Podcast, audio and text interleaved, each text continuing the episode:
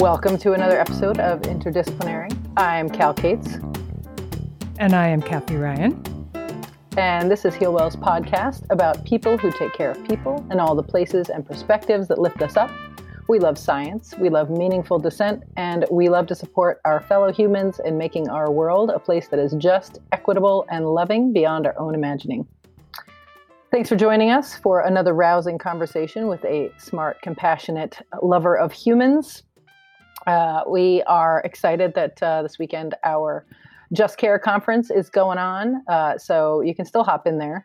Uh, we also have our season four contest happening, so if you leave us a review and we read it on the show, you can choose from one of four exciting prizes.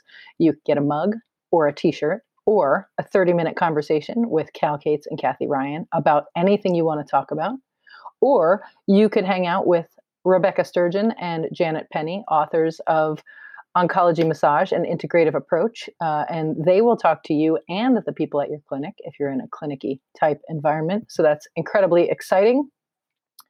As you know, we like to start the show with a little pun, and I think you guys are going to like this one. I just, I'm going to tell you a little bit of a, a story uh, about my grandpa.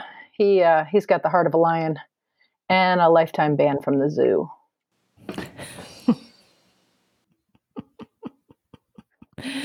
Yeah. Uh, thank you, my friend. Thank you. so, uh, what, you, what's you never disappoint. Right? Oh, you never, I, disappoint. You know, I, there are a lot of puns out there and I don't bring you guys the clunkers. I go for, I know. you know, top shelf, top shelf puns. You go for the meaty stuff. That, that's right. Like totally. hearts, hearts and things, hearts and things. You got it. So, uh, what's, what's new, Kathy Ryan? What should we know about things? Oh, Yeah, um, not a good situation here in, yeah. in B C. We're really having a rough time uh, locally in our community. People are being transferred out of our local hospital because we're at maximum capacity right now into either community two hours west or, commu- or two hours, yeah, west or t- four hours east. So not good. No.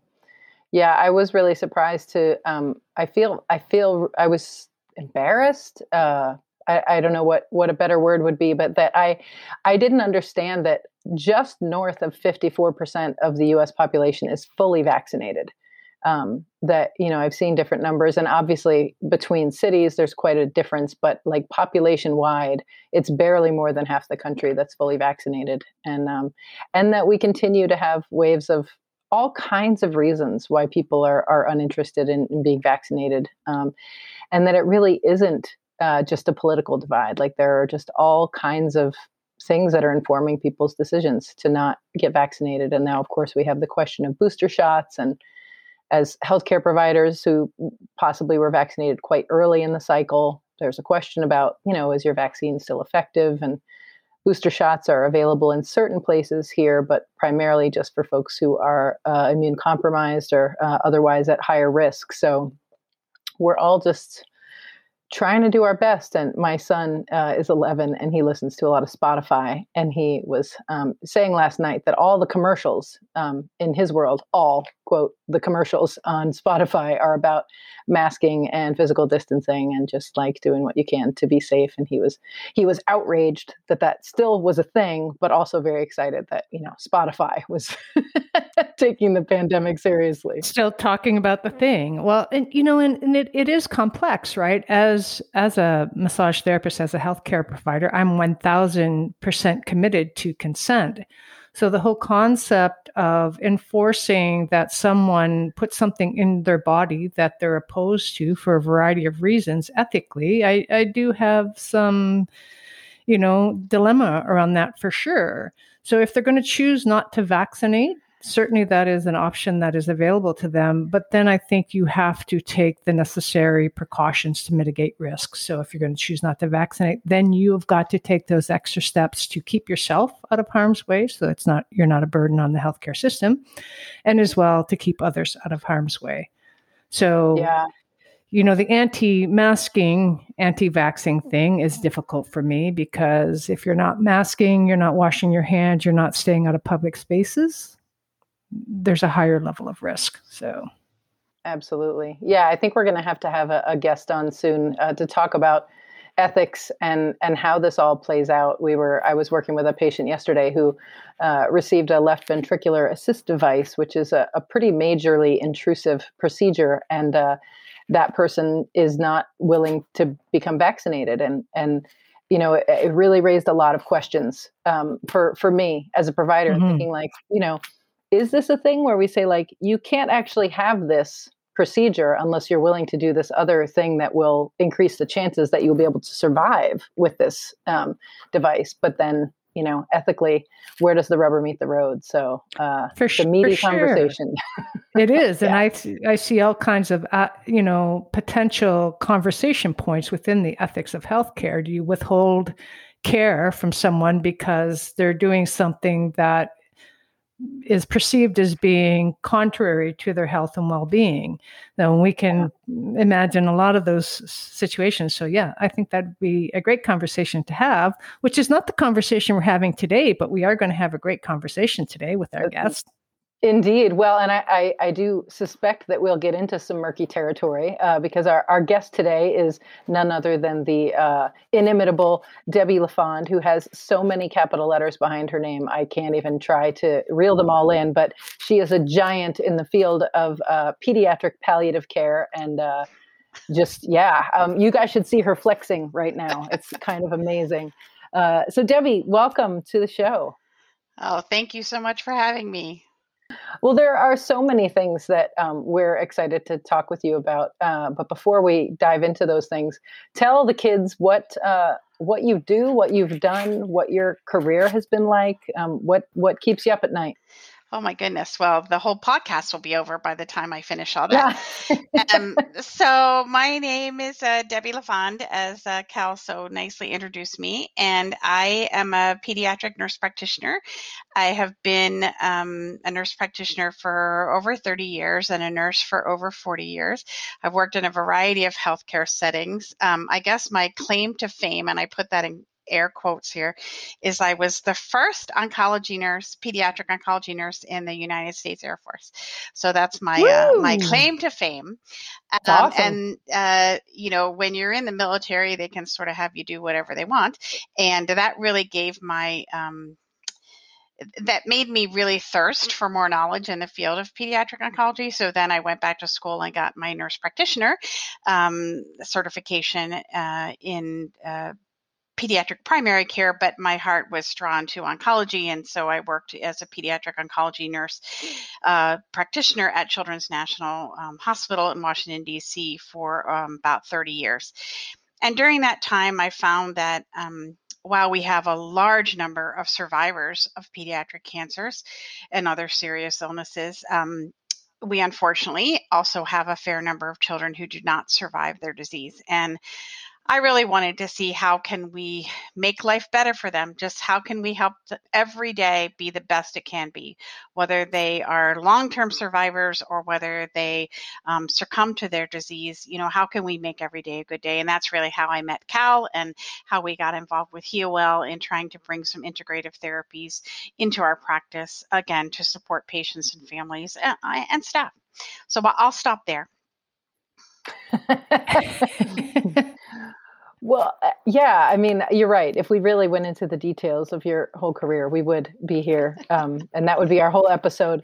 Uh, I, I mean, I don't even know what to highlight. I know that in the time that uh, we got to work together um, before you left Children's to go be uh, fancy in your own right, uh, doing your own thing, which actually we should talk about that as well, that um, you received a pretty fancy award that um, provided some funding for the what you called the Panda Cubs ah, training. Yes. And, Yes. Um, thank you for bringing that up. So I was um, honored to have been chosen as a Sojourn Scholar, and the Sojourn's Leadership um, Program, Sojourn Scholars Leadership Program, is a grant-funded program by the Cambia Health Foundation.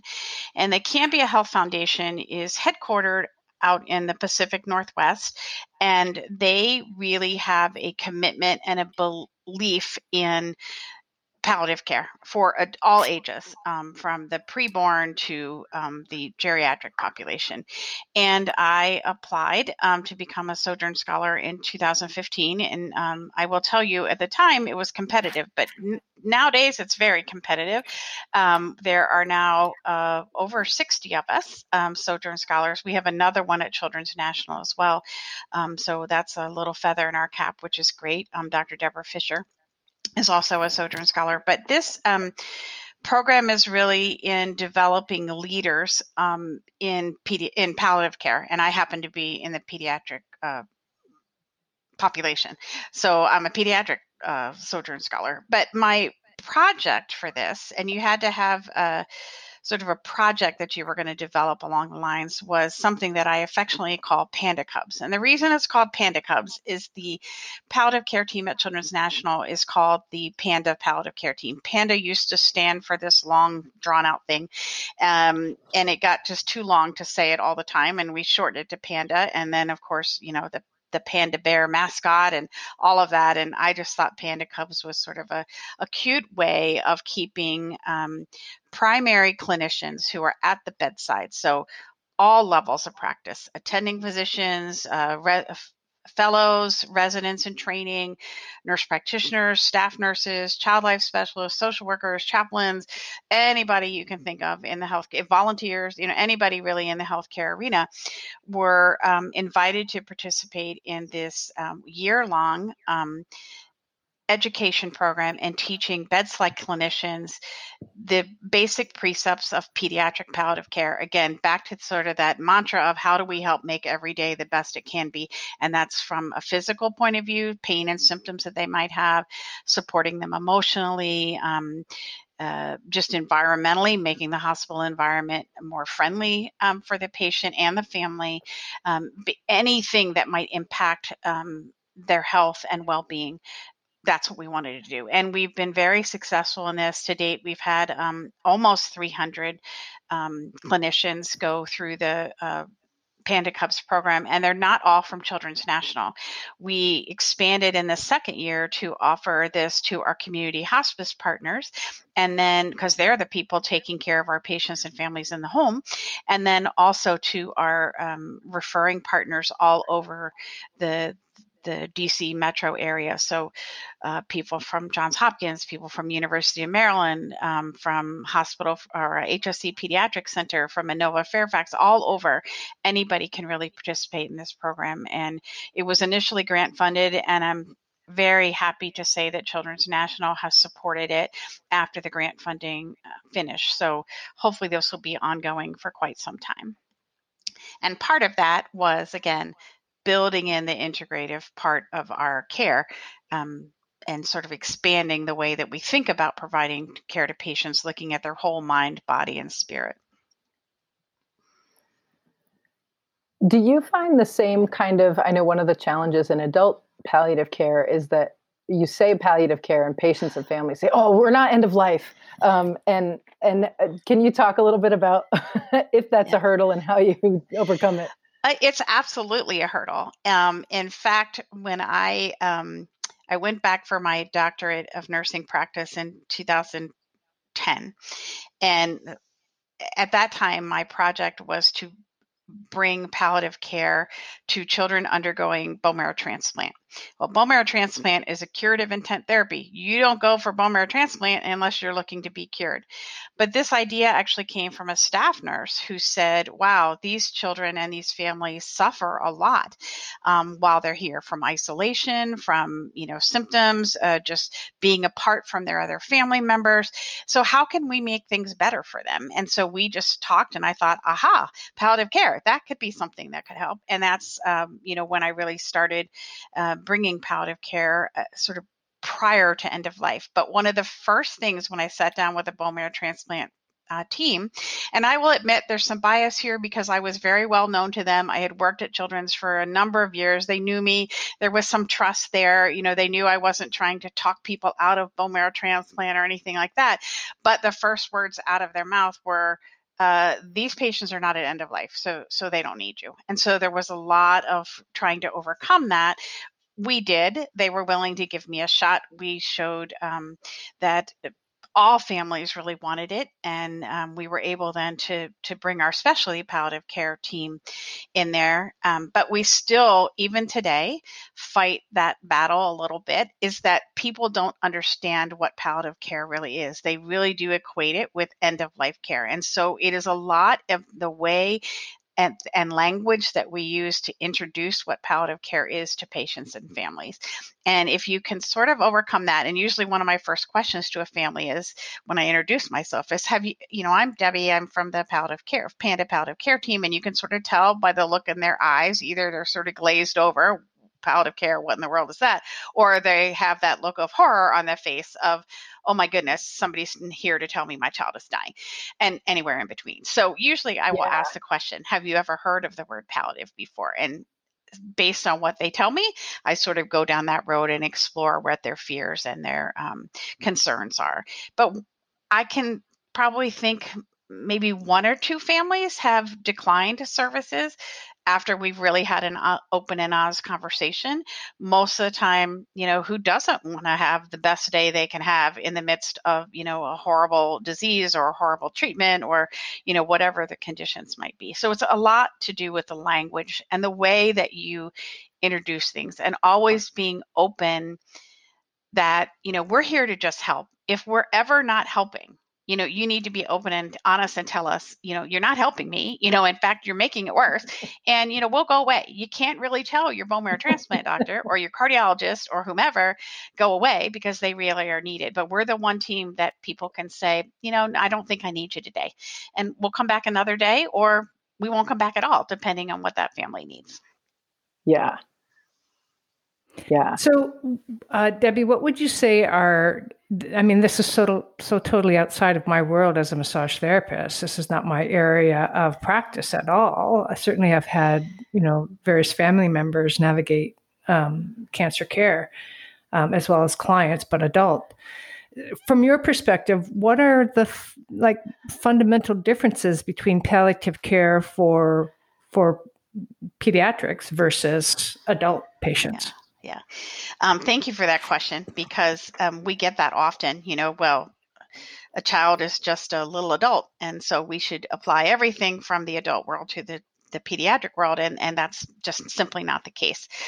So I think there's a, um, a variety of differences. One, um, just the whole uh, myriad of diseases that children have um, are different, and they're different among ages. They're different among um Uh, disease groups. Uh, there's just a whole lot of fundamental differences. And when you look at the patterns of referral for pediatric palliative care, and I will say right off the bat that people often use palliative care and hospice sort of interchangeably, those, those words, they're not the same. Hospice is part of palliative care.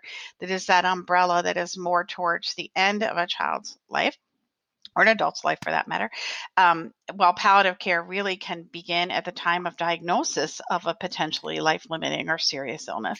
So I'm just going to use the term palliative care to mean all of that huge umbrella, from the time of diagnosis to um, end of life, or hopefully survivorship, um, just to clarify that. But um, so different diseases. Um, the other thing is that in pediatrics, we have something called concurrent care. And that was uh, enacted by President Obama in two thousand ten to really uh, highlight that children um, have more technology-driven and more intensive kind of medical treatments, uh, because often we may not even know what this child's diagnosis is in the beginning. And so there's a lot, especially children with underlying like neuromuscular or neurodevelopmental issues, that you're really not quite sure what the underlying disease is, or perhaps they have some kind of neurodegenerative disease that they're born with, but you don't know, are they going to die early in childhood, or might they survive, you know, into young adulthood? You don't, you don't really know, because any one child is, is, it's an N of one, you know, any one child uh, has their own journey.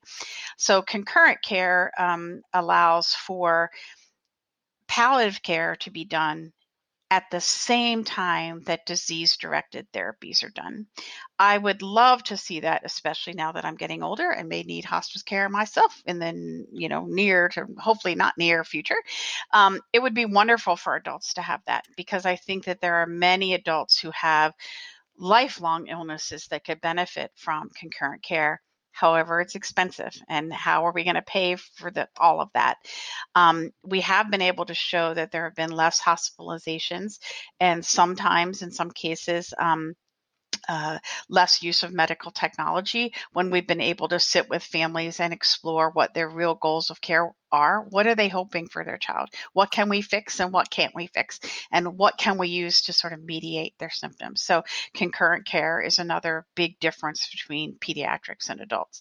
Um, and then we also have uh, siblings, grandparents, you know, a huge, big extended population um, or huge extended family for our pediatric patients. Not to say that in the adult world there aren't grandchildren and Uh, siblings and spouses, and there are, but we also have to educate and care for those as well. Um, it's hard when mom and dad, maybe both of them are working, and just to pay the bills. And now mom or dad, or maybe both of them, you know, need to take time off to be with their, their ill child. Who's going to do that? And it's not so easy to say, well, grandma or Aunt Lucy or whomever is going to come and stay with this child, because as a mom or dad, most, um, and I think I'm probably right in saying most, but most mom or dads want to be with their ill child, and they want to be with their ill child as much as possible. So um, maybe that means somebody has to stop working or has to limit their, their working. How does that impact the family finances? Um, and then their siblings, who are also growing and developing and needing mom and dad and needing all the resources of that family. And how can we help them sort of navigate that journey as well? So th- there's a lot. Well, the other thing I guess I would say about the differences is that pediatric care, as I alluded to earlier, has a lot of medical specialties. Um, and so often in the adult world, um, you have a life-limiting condition, you're referred to hospice or you're referred to the palliative care doctor, and they now become your primary medical team. And you don't always go back and see all of those other specialists. It's different in the pediatric world. Most pediatric patients continue to see all of those specialists, the neurologist, the cardiologist, the oncologist, whoever it is in their medical team, as well as their primary care provider, all the way through their diagnosis. There's a lot of um, cooks in the kitchen, so to speak. And so that's one part of what palliative care can do, is sort of be that medical home for families, so that we can sort of make sure, hey, did you know that this doctor changed this medication um, and that has some potential interaction with this other thing? Or did you know the family can't pay for this particular medication?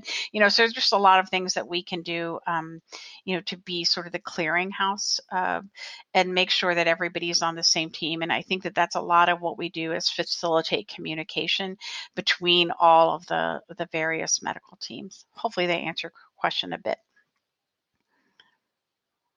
I'm curious about your, uh, you know, I know one of the other points of resistance with adult uh, palliative care is actually the other clinicians, and that ah. there's a sense even on the part of other clinicians that, like, you refer to palliative care when you, quote, can't do anything else to help this patient. And my sense, at least from working with the providers at Children's, is that the pediatric providers have a sense that anything you can do to help their patient, they're more on board for it, and that they're not as threatened by the idea that palliative care coming in means that somehow they've failed or that they're handing off their patient.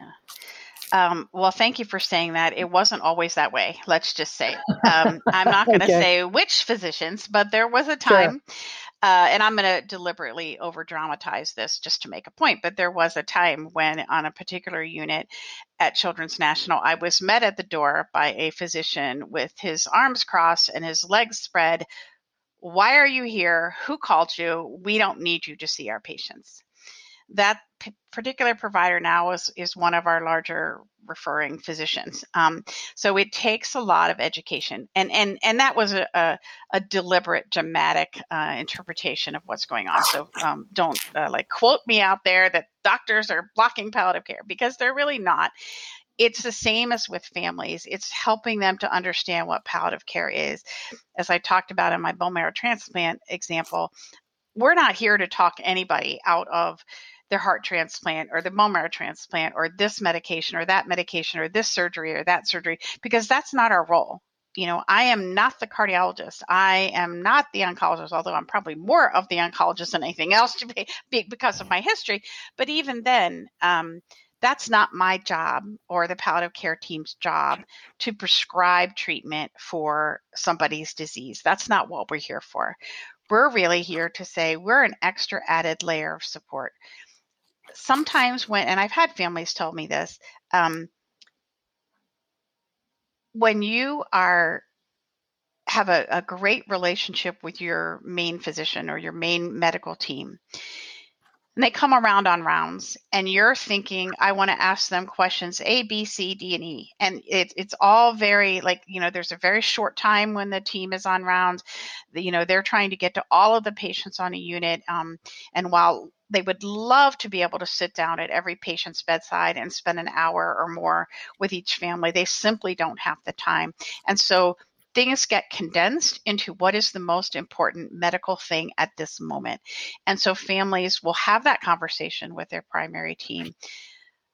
But then later they realize, you know, I didn't ask them this. I didn't tell them that. I did. I just want them to hear my story. So a lot of times what's the most important thing we can do is just sit down at the bedside, turn off the pager, turn off the phone. I'm here as long as you need me to be here, and to spend, whether that's fifteen minutes or whether that's an hour and a half or more with a family, it's what do they need? And that was the number in our study, that was the number one requested intervention, which is something we called um, supportive care counseling, just listening to their story. And often care is focused, as it should be, on the ill child and what's needed for that child. And nobody's asking mom or dad, how are you doing with all of this? How are the siblings doing with all of this? Um, how are you managing day-to-day life in the midst of this new, you know, thing that you're having to go through? So that's really what we're there for. And what we try to do is be that extra added layer of support. Um, for families. And sometimes I would see six, seven, eight, nine patients a day, pretty quick visits, you know, in and out. And other days I would see one or two patients, because those are the families that needed that two hour or plus visit. Um, and so it's really, um, you just have to go where the family leads you. And you go in, you think you're going to have a two minute visit. Hey, how are things going? Everything on paper looks great. And then ugh, it all comes out, you know, that they're really struggling with something. You know, from, from my perspective, what you're describing, Debbie, is what I would describe as uh, something that is a real deficit in healthcare. And that is both support and advocacy. Yeah. You know, those things where e- exactly that in the moment when, under stress, when a family is juggling what is going on in their world, they may not have the capacity to ask the questions that need to be asked. And especially if they're feeling like this physician's in a hurry, I don't have time to ask them these questions. So I, I see you fulfilling that, that very important role, you know, and I've, I see that in my own world as a massage therapist, because we have what I call the luxury of time in our practice. We're one of the few healthcare providers that regularly has a full hour or more with a patient. We hear stories from every single patient yeah. that we see. And I often have patients say to me, you are the first person who has taken the time to listen to my story. And I've often thought, you know, we are so well positioned um, as massage therapists to step into that role. If only we had better ability for interdisciplinary collaboration, where we could share that important information with their physician or their other care providers. Unfortunately, that doesn't often happen for us because we don't generally work in an institutional setting, right. Especially not here in Canada. Most of us are in yeah. private practice. So, uh, yeah, so I can see those. You know, what I have often observed over thirty plus years of practice as a real deficit, that you're fulfilling what I think is one of the most important things in healthcare. Well, thank you for that, because that's exactly what we want to try and do. I know that I've had parents um, also tell me that at times they're afraid to have these conversations with their medical team because they worry that the team will change the focus of care, thinking that they can't or they won't or they uh, they won't want to, whatever, you know, go down a certain treatment path. And most of the time, that is not it at all. Or it's they're afraid to tell their doctor, you know, I'm really worried um that we're doing or not doing the right thing here. And they're afraid to say that because, after all, it's the doctor um, or the nurse practitioner. I say doctor, but the medical team. It's the medical team who has all of these degrees and all of this experience behind their belt. Who am I to say I don't think this is the right thing to do? And so we really encourage families and, um, you know, to, to, again, be open and honest with us. Just as you said, sometimes we get those stories that I'm like, oh, I don't know that the team knows this. So I always ask permission of the family, because if they don't want me to tell a provider, then I don't want to break their trust. Um, but on the other hand, um, you know, usually I say, you know, with your permission, I'd like to talk to your medical team about this, um, because I think this is really important information that they have, because you're part of the decision-making team, you know, as a family, as a parent, as a patient, if they're old enough and developmentally appropriate, they're all part of the medical decision-making. It shouldn't be, um, you know, just autocratic where the, the physician or the nurse practitioner, whomever, makes the decisions. It needs to be a whole consensus of people, including the family. And I do think that that's one thing in pediatrics we do pretty well, um, because the child usually is not able to tell you. Um, not always. There's, there's certainly adolescents and young adults who um, either legally or uh, developmentally are able to take part in active decision making, but many times they're not um, because of their age or their developmental status. And so families then have to rely on themselves to make that decision. And I will often tell families that, you know, while it's not easy to make a decision about your own health or your own medical care, you probably have some innate idea of what is the right thing to do for you. As a parent, and my children are young adults now, but if someone were to come to me, someone were to come to me and say, I think we should do this or that for, for my child, uh, it would be hard for me, because I would have to really think about, am I doing the right thing? Is this the right thing to do for them um, at this, you know, particular time? So it, it's hard, because you're you're making substitute judgment for someone else. And I think that is one area of pediatric palliative care that we need to do better in, is advanced care planning. Because for adults over the age of eighteen, you if you go into a hospital, for example, for admission, well, even for an outpatient visit, really, you're asked if you have an advance directive. And if you don't have one, you're offered to do one and get the resources to do it. We often don't even ask in pediatrics. It's like, you know, it's not a deliberate, oh, I'm not going to talk about it. It often is just, well, of course they can't make the decision, so I'm not going to even ask them about it. But many children and young adults have very strong feelings about what they want or they do not want. And a poignant example of that is a young man that we had, and Cal, I think you probably know this patient, but um, who had now passed away. But at the time, he um, had a bone marrow transplant, was doing very well from a disease point of view, but he had just about every side effect you known to man, and he wasn't doing quite well. And he ended up in our intensive care unit and intubated and, you know, on a ventilator. And um, the time came to have the dis- discussion with his family about what should be done, what ought to be done in this particular case. And their response was, I wish we had asked him. We, no one ever asked him what he wanted in the event that things didn't go the way that we wanted them to go. Um, and I am pleased to say that, I guess, based on that plus other circumstances, now it's a standard of care that, um, you know, all patients um, who are developmentally able are asked about their wishes um, in bone marrow transplant anyway. And there's there's some other groups that are as well. I don't want to say blanket across the hospital, but at least in some disease populations, people are taking that seriously.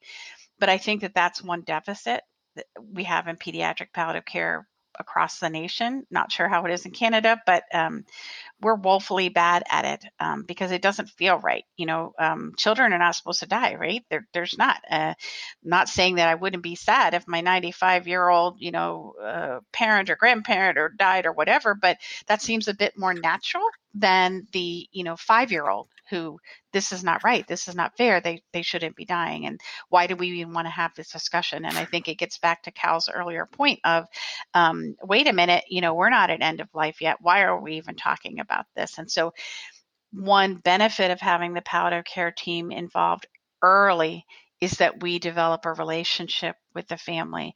And so that over time, you know, we can go back and say, hey, remember when we had this conversation, you know, about this?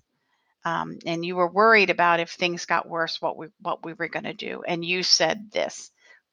Now we're there, you know, so that they realize, okay, I, I had that opportunity to think about it before the crisis came. Now the crisis is here.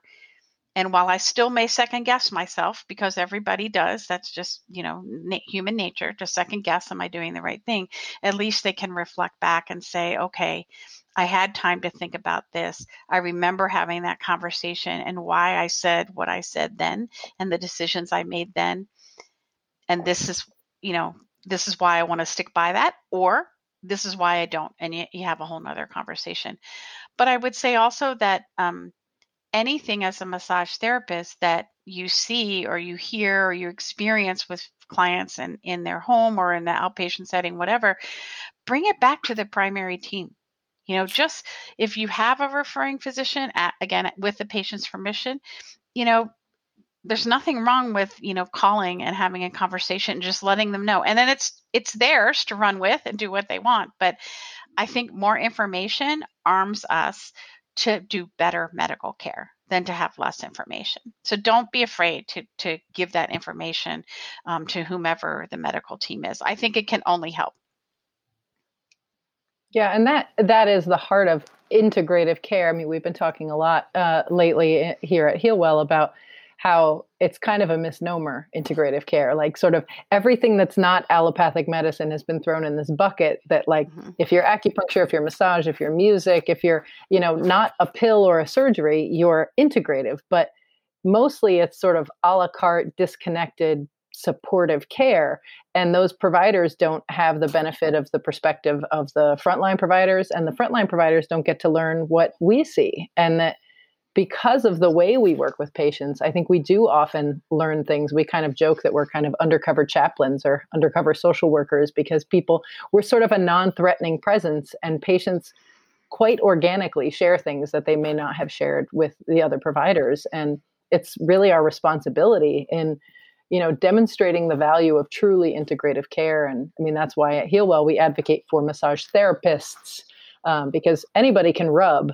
But if you have an observant provider who knows what to listen for and how to relay that information, it really does make care better and more integrated, and, and we see better outcomes. And it just creates a collaboration that isn't really standard of care in many places. Absolutely. And I I was very well informed sometimes by reading the massage therapy notes about, um, and some of it I didn't understand, you know, all of the lingo that you guys use um, didn't sometimes make sense to me, but, you know, you could tell um, because there was a documentation of the change in the patient's status in the time that the massage therapist was there.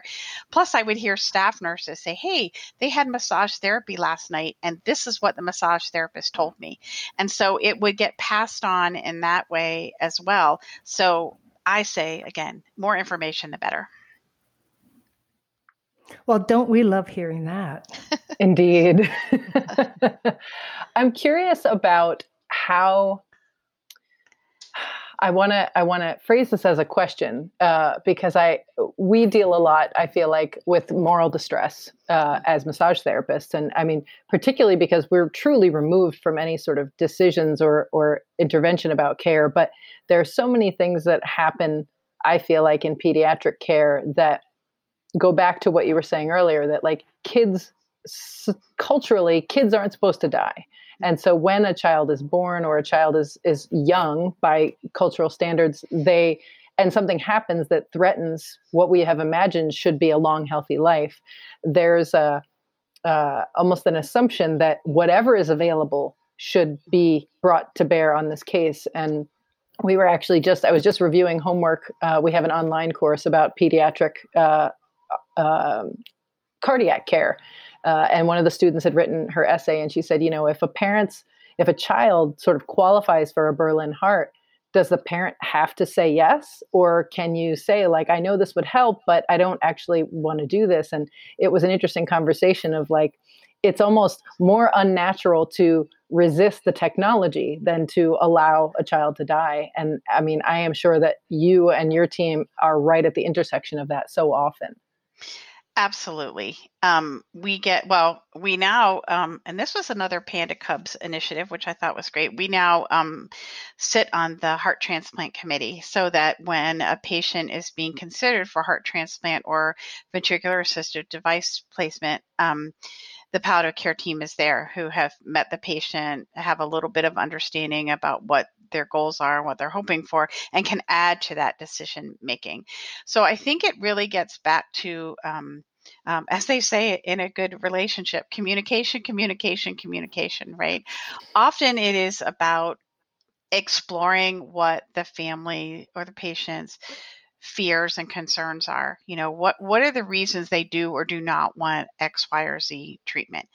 Um, and so that once we can then understand that, then we have a conversation with the larger provider team, um, and and then we'll bring the family in as well. But um, let's have a conversation with them. You know, why does Doctor X really want this particular procedure or this particular treatment done?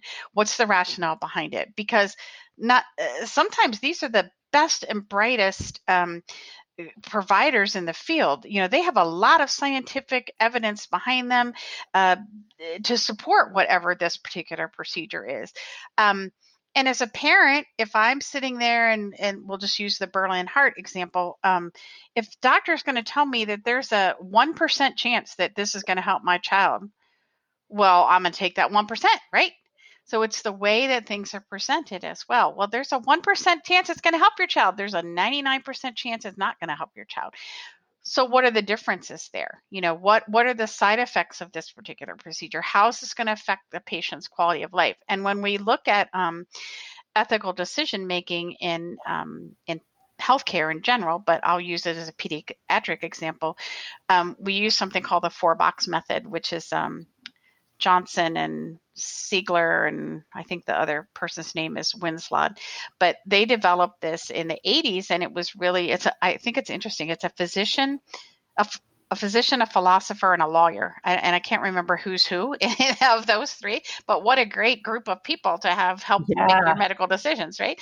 Um, but you look at what are the medical indications? What are the the things like their diagnosis, their age, you know, all the, me- what treatments are they on? What have they already tried? You know, what are the medical things about this case? And then you're looking at patient and family preferences. What are the things that they're hoping for? What are their values? Um, what are the things that are most important to them? And then you look at quality of life and how do how is this patient's quality of life going to be affected for the better, maybe for the worse, maybe no change in their quality of life. So what is sort of a risk-benefit kind of thing? Um, again, what are the things that are most important in in our case to a child? Um, if they really, really, really want to go to school and that's where they get joy in their life, and whatever you're going to do is going to keep in the hospital ninety percent of the time, and there's only a, a one percent chance. And again, I'm deliberately polarizing this. So, you know, most things are not that black and white. Most things are like, well, there's fifty-fifty chance. Um, but, you know, if that's something that's really important, and now we're going to take whatever time they might have left, even with this procedure or this treatment or this medication or whatever, and now we're going to impact that quality of life so they can't do the things that bring them joy. How does that play into our decision? And then the last thing is contextual features. And that's the things we may not have any control over. You know, um, what is their financial situation? Um, do they have a car that they can get back and forth to, you know, treatment? Are there, you know, five other siblings and no grandparents, nobody to help take care of uh, these other siblings? And I don't know, it's been a long time since I've had kids in daycare, but I think it's probably pretty darn expensive um, if you don't have, you know, family or friends who can help you. Those kinds of things that these are things that we may not at all be able to, you know, help with. Um, and, and then, of course, what about their, their culture and their religious values? And any of those may be in quality of life or under family preferences or under contextual features. You know, how does all that play into decision making too? So often when it's, um, I th- like to think of it as like an ethics workup, just like you do a history and physical, you know, as a medical person to get to know the patient and the family. This ethics workup yeah. is the other way. And, you know, that way you can sort of put it down on paper of, oh boy, you know, almost like you did back way back when, pros and cons, you know, in, in trying to decide what college to go to or whatever. Um, you know, you can just sort of look at things in a different way and, and, and try and make decisions the best that you can. Um, but I think families second guess themselves all the time. And I think we need to get information from providers about what is the real rationale behind them recommending treatment X. And if there's clear scientific rationale and a high likelihood, my husband always says, you know, the military is all about risk and reward, right? If the risk is high, but the reward is equally high, well, okay, you know, I'll, I'll, I'll accept the risk because I know I'm going to get a, you know, a good reward out of it. On the other hand, if the risk is high and the reward is low, mm, you know, I, maybe I don't want to yeah. do it, you know? Um, and again, things are usually somewhere in the middle, um, which doesn't make it easy. I wish everything was black and white and then we could just, you know, be easy, right? to make decisions yeah. that way, but it's not. Well, and I feel like what you described is it comes back to so many things that we, we find ourselves talking about on the show is that so much of how to take good care of each other involves slowing down.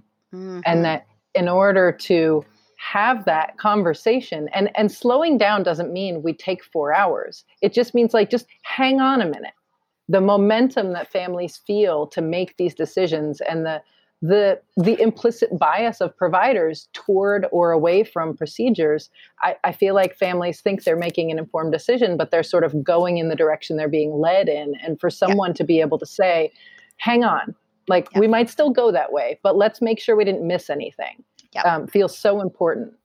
Yeah, absolutely. Again, communication, communication, communication. I think that's what all of it boils down to is um, providers, um being aware of potentially their own implicit bias. You know, am I recommending this treatment because there's some vested interest I have? Uh, I need to get a certain number of patients enrolled on this clinical trial, or I've had experience with other patients that's been great, um, or whatever. Um, uh, what is it about my own values, um, my own potential biases, and, and being able to recognize some of those and at least being aware of them and addressing them. Um, and then also with families, because they they may also be coming to the table with their own set of Absolutely. biases. And so how can we sort of mitigate all of that and help families and providers to be open and honest with one another? And so often, often I will play the dumb role and I will just say, oh, you know, um, can I just summarize? I think Doctor So-and-so, you're saying this, and I'll try and phrase it in a way that I am basically saying either you said this way over the patient's head and there's no way they can understand what you're saying, or I don't think they really understand at all what you're saying, um, or is this the right thing to do? And and then when we rephrase it that way, um, sometimes families then will feel more empowered to say, oh yeah, that that's exactly what I was thinking, or ask another question, or vice versa. The, the provider feels more empowered to, okay, let me give you some more information about this particular treatment or this particular procedure, whatever. But communication, I can't see that enough. I mean, I think that's where it's all at. And if we could just come to the table recognizing that we're all imperfect human beings, um, and we all come with our own stuff, um, but we also come with a lot of knowledge. The patient and family come with the knowledge of that patient, that family. We come with the medical knowledge, and how can we bridge those together so that we're providing exquisite physical, spiritual, social care for patients and families? That's what we really want to do. Yeah. Wow. I, I, I usually, one of us usually says, so what should we know about this before we wrap up? But you just nailed it. We, I mean, you did. That well, is it. Communication and, and humility. And you just delivered one of the most important teachings for anybody in life in general. Amen. Yes. Yeah. Well, I try. I will tell you, Cal knows this, but I, uh, when I lived in the D C area, I had a very lengthy commute, and at every um, presentation I would give, or, you know, at any chance I had to complain about my commute, I did, because it just was not pleasant. I drove two hours each way on a good day. Um, and if it rained or snowed, or, you know, the stars were not aligned, then, you know, it was three hours plus. So I complained about it all the time. And I used to, uh, I don't, I don't think I'm a road rage person, but it would, it would upset me, you know, when people would cut me off, or the light didn't change when I wanted it to change, or traffic slowed down, or whatever. And then dawned upon me one day as I'm driving, like, I don't know what all these other people are experiencing in their cars. You know, maybe someone just had a loss, or maybe someone just lost their job, or maybe someone is really worried about paying the bills today.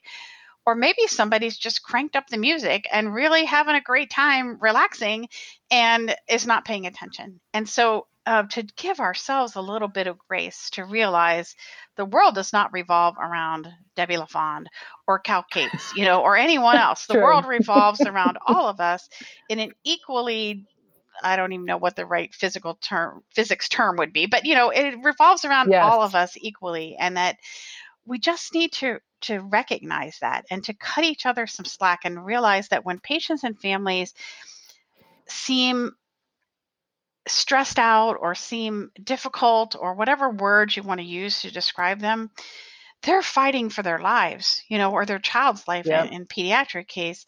And I tell you what, I can just say you're probably very happy that I was not the parent of a child with a chronic or serious illness, because I would have been one of those people, um, as I'm Absolutely. Sure you would be too, you know, for your loved ones. Yep. That that's Absolutely. All we really want, you know, in the medical realm, is for our child, Um, our loved ones, to be taken care of in the most holistic, compassionate way possible. And if people would just listen, and it's it's sometimes not all about the words they say, you know, it's about the nonverbals as well. And I was reading Absolutely. up, um, I was reading this article actually on implicit bias, and that um, I was taking notes. Um, and one of the things that I thought was interesting, and I never even paid attention to before, is um, the frequency of eye contact and your physical proximity to a patient. You know, I, I sort of always think that I do the same for everybody, but is it, do I really? Do I? I don't know. I'm going to have to watch that now. You know, do I not yeah. have eye contact with someone who I may have a potential bias about? What, whether they're, I don't know, could be about anything, you know, race, ethnicity, gender, obese, substance use, you know, whatever. Um, yep. It's not always about the words. It's about all those other things too. And it's, it's just all quite complex. Absolutely. There's no no end to the level of self-awareness that's necessary. Right.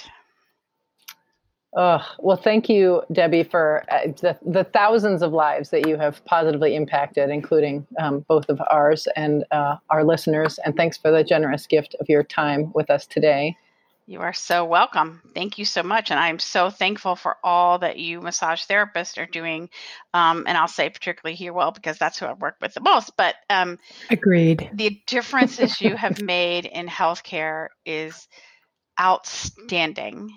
And I think that we have such more objective measures of your impact now than we had, you know, back in the two thousands, you know, when I first began yep. doing this.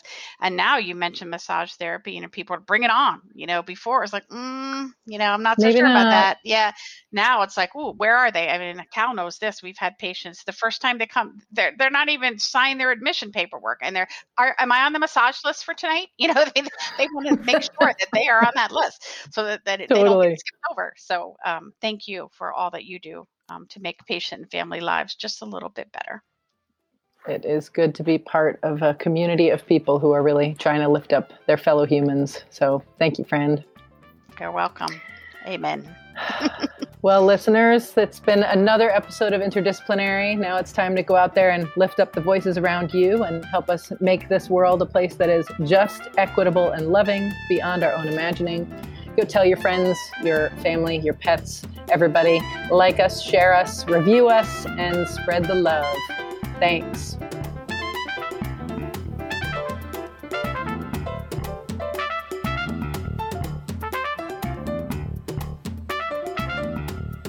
Interdisciplinary is produced by Healwell. Our theme music is by Harry Pickens. New episodes are available weekly through your favorite podcast outlet. Uh, and you can send us an email at podcast at healwell dot org. That's podcast at healwell dot org. Thanks for listening.